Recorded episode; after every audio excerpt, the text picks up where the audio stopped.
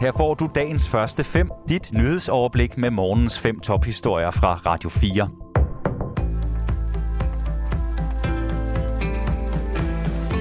Det er fredag den 1. juli. Mit navn er Signe Ribergaard Rasmussen.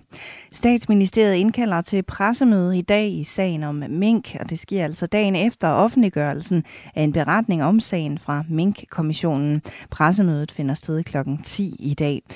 Statsministeriet har handlet meget kritisabelt i forløbet i sagen om aflivning af de mange millioner mink, fremgår det af beretningen. Det ventes, at statsminister Mette Frederiksen stiller op på pressemødet. Hun får selv hård kritik, men det vurderes, at hun ikke vidste, at der ikke var lovgrundlag for at kræve alle mink aflevet. Du kan høre pressemødet live her på Radio 4 fra klokken 10. 1.500 ukrainske krigsflygtninge har fået job i Danmark, det skriver fagbladet 3F. Mathias Bunde fortæller mere. Der er 17 procent af de ukrainske krigsflygtninge mellem 17 og 66 år, som er kommet i job. Det viser en rundspørg, som kommunernes landsforening, også kaldet KL, har foretaget blandt landets kommuner. Det skriver fagbladet 3F. Formand for KL Martin Dam, han pointerer, at kommunerne lige nu arbejder benhårdt på at hjælpe de ukrainske flygtninge med at komme ind på arbejdsmarkedet. Det er en stor og svær opgave, men vi har i tæt samarbejde med erhvervslivet skruet på alle tænkelige håndtag. Og jeg synes, vi kan være stolte af, at så mange ukrainere på nuværende tidspunkt har fået job, siger han til Fagbladet. I rundspørgen der peger kommunerne dog også på udfordringer. For ukrainernes manglende sprogkundskaber i dansk og engelsk er en stor barriere for, at de ukrainske flygtninge kommer i arbejde. Der er ingen tvivl om, at man ikke bare kan integrere de ukrainske flygtninge på det danske arbejdsmarked med et snuptag. Særligt sprogbarriererne har vist sig at være vanskelige at overkomme, siger Martin Dam til Fagbladet 3F. På en uge har Inger Støjbergs parti Danmarksdemokraterne samlet over halvdelen af de bekræftede vælgererklæringer, partiet skal bruge. Danmarksdemokraterne har rundet 13.000 vælgererklæringer. Det fremgår af vælgererklæring.dk. Og dermed så er Inger Støjberg altså godt på vej til at være på stemmesedlen ved næste valg. Det kræver nemlig 20.182 bekræftede vælgererklæringer, før et parti er opstillingsberettiget. WHO forventer en sommerbølge med corona efter en tredobling i smittetallet.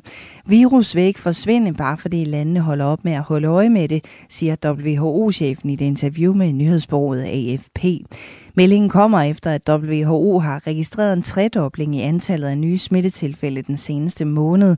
Og den, det er den mildere, men mere smitsomme omikron-variant BA5, som er skyld i det. Til gengæld så ligger antallet af daglige dødsfald, som er relateret til coronavirus, betydeligt lavere end i vinter. Ekstra meget personale er kaldt ind. Brandstationer flytter midlertidigt, og en paramediciner har skiftet ambulancen ud med en cykel.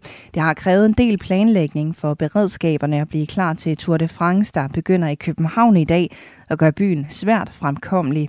I København flytter hoved, hovedbrandstationen, som normalt holder til ved Rådhuspladsen, til en midlertidig brandstation på Livgardens kaserne ved Rosenborg Slot, og her vil ambulancer også køre ud fra.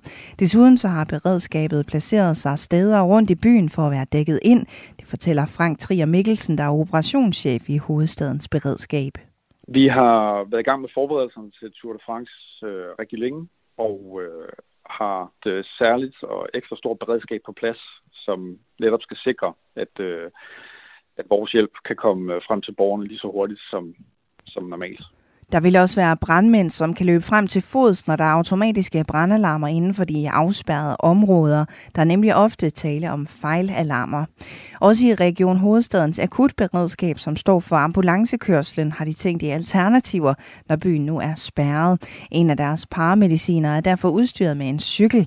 Det fortæller Jonas Egebart, der er direktør i Region Hovedstadens akutberedskab. Han kan komme frem på skadestedet og for det første være med til at vurdere, hvad der egentlig brug for det er vores højeste ambulancekompetence, der kommer frem en paramediciner.